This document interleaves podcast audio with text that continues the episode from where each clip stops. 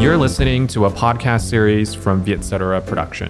Chào mừng các bạn đến với podcast Along Day with Mel, nơi tôi chia sẻ những câu chuyện từ phim, sách và trải nghiệm cuộc sống sau hơn 20 năm làm báo và lang thang nhiều nơi.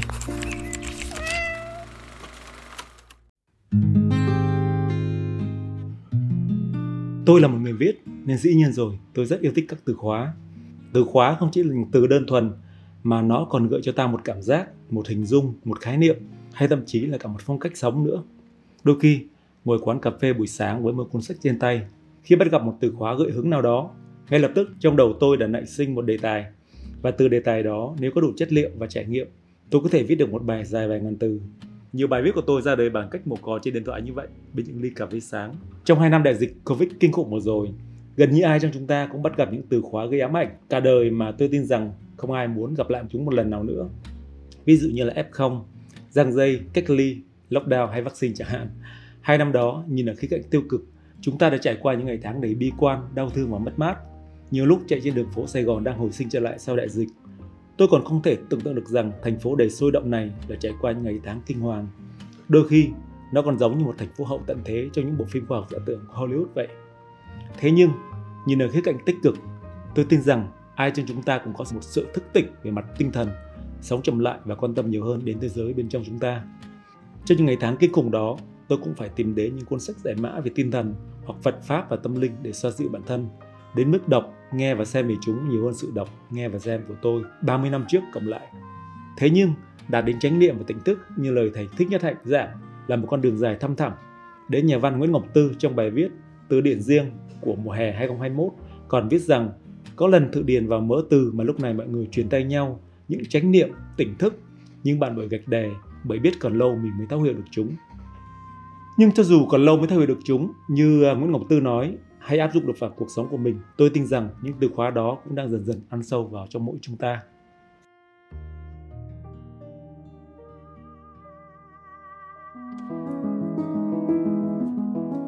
Một trong bài cuốn sách thức tỉnh và mang lại cho tôi nhiều kiến thức mới mẻ nhất trong năm qua là Trường năng lượng và những nhân tố quyết định tinh thần, sức khỏe của con người. Tác giả của cuốn sách này là tiến sĩ David O. Hawkins, một nhà tâm thần học, bác sĩ và đồng thời cũng là nhà nghiên cứu ý thức nổi tiếng của thế giới. Ông đã có những kiến giải cực kỳ thú vị liên quan giữa cảm xúc tinh thần với sức khỏe của con người. Với ông, ý thức hay trường năng lượng tinh thần của con người là một nguồn năng lượng vô tận. Sau hơn 25 năm nghiên cứu, ông đã cho ra đời bản đồ ý thức với thang đo từ 1 đến 1000 để thể hiện tình trạng sức khỏe thể chất cảnh giới tinh thần của con người bằng những con số cụ thể. Tuy nhiên, ông lưu ý rằng các điểm hiệu chỉnh không thể hiện mức tăng số cấp số cộng mà theo hàm số logarit. Ví dụ như cấp 300 không phải là gấp đôi của 150 mà là lũy thừa bậc 300 của 10. Do đó chỉ cần tăng một vài điểm là đã có sự chênh lệch lớn về năng lượng. Tỷ lệ gia tăng năng lượng khi chúng ta tiến lên trên thang độ này do đó là rất lớn. Ông cho rằng mọi cấp độ dưới 200 đều có tính hủy hoại cuộc sống của cá nhân lẫn xã hội. Ngược lại, mọi cấp độ trên 200 đều là những biểu hiện có tính xây dựng của năng lượng.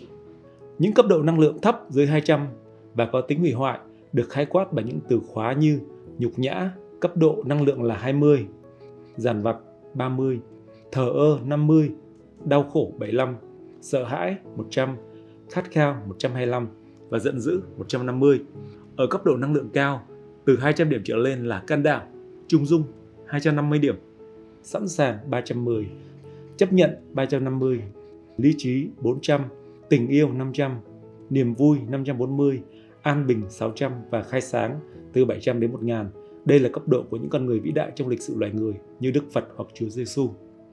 Trong các cấp độ năng lượng này, tôi cực kỳ ngạc nhiên khi thấy từ khóa kiêu hãnh chỉ có cấp độ năng lượng là 175, tức là nằm dưới cấp độ 200, mang tính hủy hoại cuộc sống của cá nhân lẫn xã hội.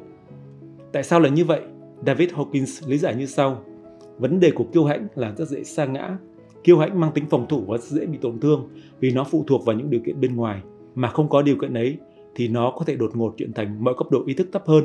Cái tôi bị tội phòng rất dễ bị tấn công. Kiêu hãnh vẫn yếu như vậy là vì nó có thể bị đánh bật khỏi cái ghế đôn của mình để bị tống trở lại nhục nhã. Đó chính là mối đe dọa thổi bùng lên ngọn lửa sợ hãi. Pride, level 175. This is the level aspired by most people today. People feel positive as they reach this level, in contrast to the other lower energy fields. But pride is defensive and vulnerable because it is dependent upon external conditions, without which it can suddenly revert to a lower level. The downside of pride, therefore, is arrogance and denial. These characteristics block growth. Thus, pride is a very sizable block to the acquisition of real power. Đọc đến đây thì tôi thấy phân tích của ông hoàn toàn thuyết phục. Về chủ đề kiêu hãnh này, tôi sẽ trở lại và nói kỹ hơn trong một tập khác có tên là Làm sao để cai chứng nghiện bản thân. Trong các cấp độ năng lượng trên 200, tôi thấy mình gần với cấp độ từ khóa chấp nhận hơn cả, được tác giả chấm điểm 350 và được ông lý giải như sau.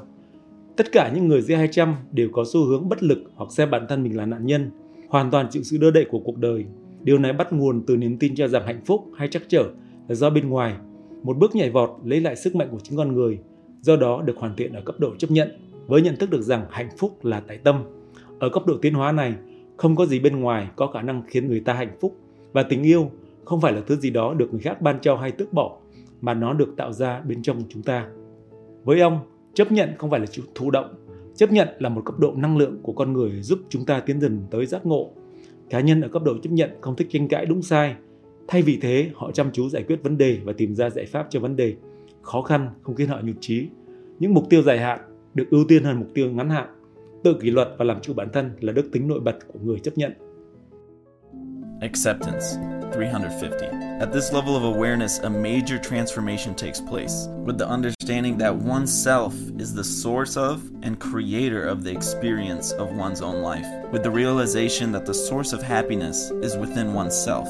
At this more evolved stage, nothing so called out there has the capacity to make one happy, and love is not something that is given or taken away by another, but is created within. Và ở cấp độ khá cao của trường năng lượng này, chúng ta không bị xung đột hay phân cực, không còn nhìn mọi thứ với tư duy những nguyên trói buộc nữa. Chúng ta nhận ra rằng người khác và chúng ta có quyền ngang nhau và chúng ta vinh danh sự bình đẳng. Tôi cũng nhận ra rằng hai năm vừa rồi Mỹ đang trở thành một người chấp nhận. Chấp nhận mọi thứ đến và đi với mình một cách nhẹ nhàng. Chấp nhận cả những ưu và nhược điểm của bản thân mình. Dần dần tôi bỏ cái tôi đôi lúc kiêu hãnh khi thấy chúng ta chỉ là những sinh mệnh quá nhỏ bé và yếu ớt giữa vũ trụ này. Nhưng điều đó không có nghĩa là biến mình thành kẻ thụ động, thờ ơ với mọi sự. Thay vào đó, tôi tìm cách để trải nghiệm nhiều hơn, mở lòng ra để đón nhận nhiều hơn. Trải nghiệm cũng là một từ khóa mà tôi yêu thích vì vẻ đẹp của trải nghiệm khác hoàn toàn với vẻ đẹp của tưởng tượng. Trong một phim khoa học giả tưởng kể về thời hậu tận thế có tên là Finch, do Tom Hanks đóng vai chính, phát trên Apple TV Plus năm ngoái. À, đây chỉ là một phim thường thường bậc trung thôi, nhưng có một đoạn làm tôi rất cảm động. À, trên hành trình băng qua vùng đất khô cằn để tiến về San Francisco để tìm sự sống của ba kẻ cô độc, một ông già bệnh sắp chết, một con chó còn sống sót sau tận thế và một con robot càng lúc càng có tính người. Nhân vật của Tom Hanks đã tâm sự với con robot rằng Mày có thể nói cho tao biết cây cầu cổng vàng có bao nhiêu cây đinh tán, sử dụng bao nhiêu dây cáp và độ cao của nó. Nhưng phải tới khi mày đứng trên cây cầu, thấy được vẻ đẹp kỳ vĩ của nó và lắng nghe các sợi dây cáp treo du dương trong gió. Đó mới là trải nghiệm tuyệt vời. Đó là trải nghiệm con người. Nó không phải là tưởng tượng. Đúng vậy, chỉ có trải nghiệm sống mới khiến chúng ta là con người đích thực. Và vì vậy, thì mọi buồn vui, hạnh phúc hay đau khổ của chúng ta trên cõi đời này đều là những trải nghiệm xứng đáng trong cuộc đời ngắn ngủi của chúng ta. Mỗi ngày sống là một trải nghiệm mà về cơ bản là không bao giờ lặp lại lần thứ hai. Và ta mở lòng ra để đón nhận và chấp nhận tất cả tùy theo khả năng và phần nào đó phúc phần của mỗi chúng ta. Giống như ông Hawkins nói rằng bản thân chúng ta chính là nguồn cơn, là tác giả của những trải nghiệm trong đời. You see, you can already tell me how many rivets are in the Golden Gate Bridge, and how many miles of cable were used, and how high it is. But it's not until you actually stand on it and see the beauty and listen to the suspension cable singing in the wind. That's experience. That's human experience.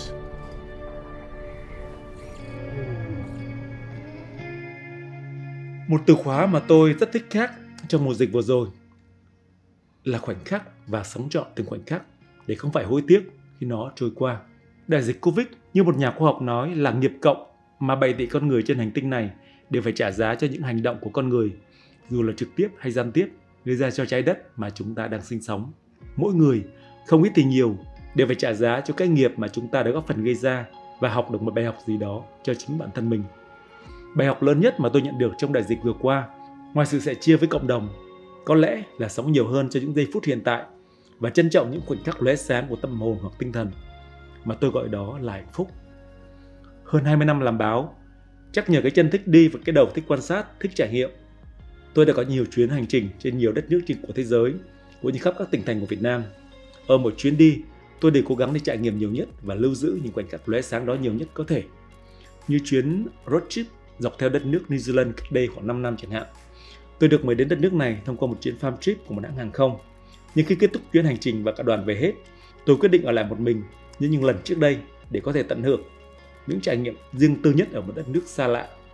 Đi một mình thì cũng có chút buồn đấy, mà vẫn thấy hạnh phúc dâng trào khi tận mắt chứng kiến những cảnh đẹp kỳ vĩ và thậm chí siêu thực của thiên nhiên New Zealand mà trước đó tôi chỉ nhìn thấy qua phim ảnh, đặc biệt là bộ phim The Lord of the Rings của đạo diễn Peter Jackson. Đôi lúc cảnh đẹp bên ngoài cửa giống như một cuốn phim dài trôi qua mắt tôi vậy. Rồi chiếc xe qua phà, nối eo biển giữa đảo Bắc và đảo Nam, dừng chân ở một cái hồ xanh ngắt và lấp lánh ánh bạc của ánh mặt trời chiếu rọi buổi sớm mai. Lúc đó tôi có cảm giác như kim cương ở trước mắt mình vậy. Giây phút đó, tôi cảm thấy biết ơn vô hạn về sự hiện diện của mình trên trái đất. Cảm ơn cha mẹ đã sinh thành và dựng dục cho tôi nên người. Có lẽ lúc đó tôi chưa quan tâm đến từ chánh niệm, nhưng bây giờ thì tôi hiểu khoảnh khắc mà mình thực sự đắm chìm đó và giây phút hiện tại đó có thể mang lại cho tôi cảm giác hạnh phúc như thế nào. Để rồi từ đó, tôi luôn luôn tìm cách tận hưởng những khoảnh khắc bừng sáng trong mỗi chuyến hành trình của mình.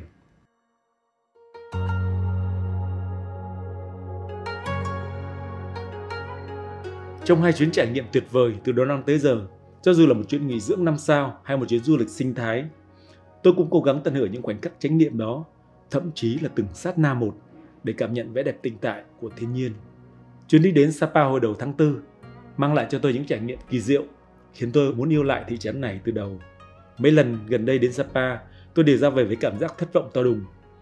Cái thị trấn hoang sơ và đậm chất bản địa của lần đầu tiên tôi đặt chân đến cách đây phải 25 năm, cứ sau mỗi lần đến lại bay đi ít nhiều vẻ nguyên sơ và thêm nhiều ồn ào hỗn tạp. Những con đường làn chặt xe, tắc cứng, những công trình kiến trúc lai căng thô kệch thi nhau mọc lên, phá nát vẻ yên bình của thị trấn nhỏ. Chuyến nghỉ dưỡng lần này, tôi được một người bạn giới thiệu là một khu villa nằm treo leo bên vách núi và nằm bên ngoài thị trấn.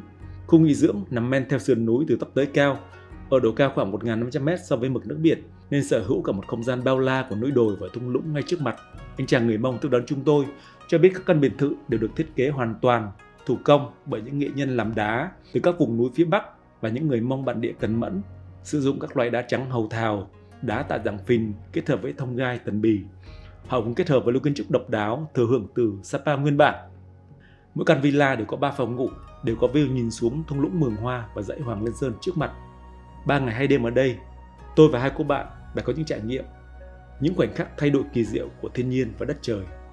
Sáng sớm mở mắt ra, tôi thấy cả khu nghỉ dưỡng chìm trong màn sương mù dày đặc, kỳ ảo như trong một bộ phim fantasy vậy. Nhưng chỉ trong thoáng chốc, khi trời quang và mặt trời lên nhẹ nhẹ, cả một biển mây trắng bồng bềnh hiện ra ngay trước mặt, phủ kính cả thung lũng mường hoa bên dưới.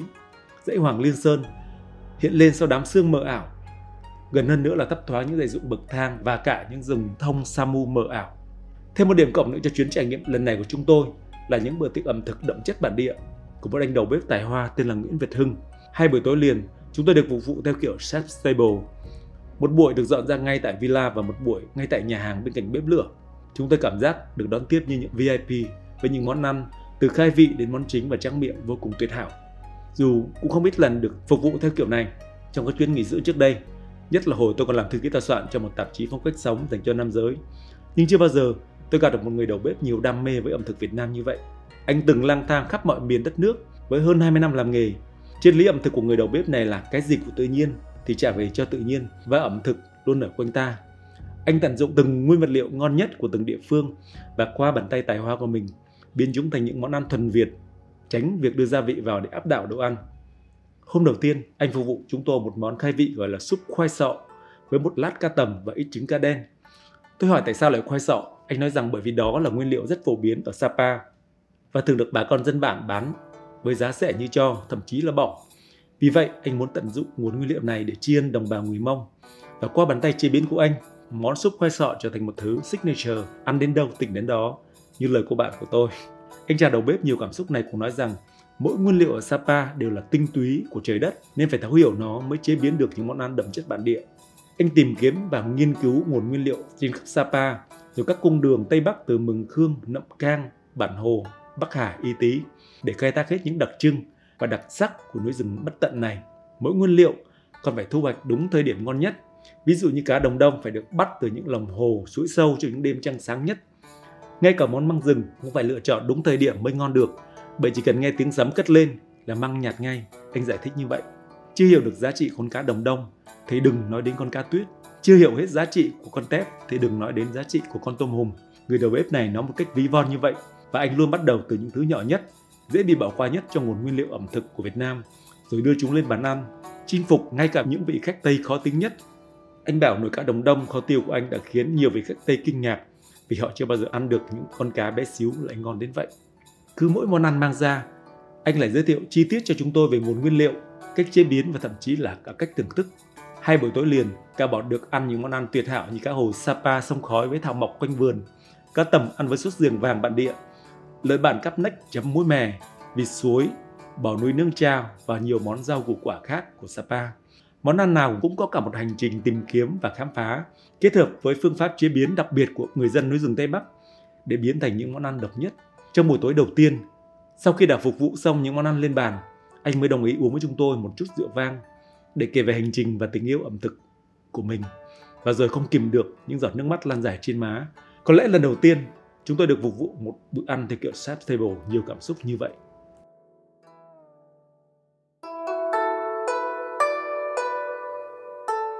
Sau hai ngày đầu tận hưởng trong khu nghỉ dưỡng, ngày cuối chúng tôi thực hiện một chuyến khám phá bằng xe máy đến các bản làng kế cận nằm treo leo dọc theo các sườn núi hay bên dưới thung lũng mường hoa. Chuyến đi do những chàng trai người Mông chân chất hiền lành dẫn đường theo một lộ trình với cung đường dài khoảng 30 cây số, xuyên qua các bản làng như Sô Chua, Lao Trải, Tả Van, Ý Linh Hồ. Chúng tôi được chiêm ngưỡng những ngôi nhà của người Hâm Mông, người Giao, người Giấy hàng chục năm tuổi, những cánh ruộng bậc thang ngút mắt, bãi đá cổ, dòng suối trong vắt và kết thúc bằng một điểm dừng chân nằm trên đỉnh một ngọn núi cao, nhìn xuống thung lũng ngút mắt bên dưới. Một chuyến đi không nhiều kỳ vọng vì những thất vọng gần đây, nhưng hóa ra thường những thứ ta không chờ đợi lại mang đến cho ta những bất ngờ ngoài dự đoán. Và cũng vì chuyến đi bất ngờ này mà tôi lại yêu Sapa từ đầu. Tôi yêu trải nghiệm và những khoảnh khắc bừng sáng của trải nghiệm như thế, đặc biệt là sau đại dịch, để nắm bắt và tận hưởng những giây phút hiện tại hơn. Không chỉ du lịch đâu, ta cũng có thể sống chánh niệm trong từng khoảnh khắc của đời sống. Như khi ta đắm chìm vào một bộ phim hay, một cuốn sách khai sáng, một bản nhạc hay thậm chí là ta nằm ôm ấp người ta yêu và tận hưởng những giây phút bình yên cùng họ. Đôi lúc cảm giác hạnh phúc dâng trào như gọi tên được, như cầm nắm được.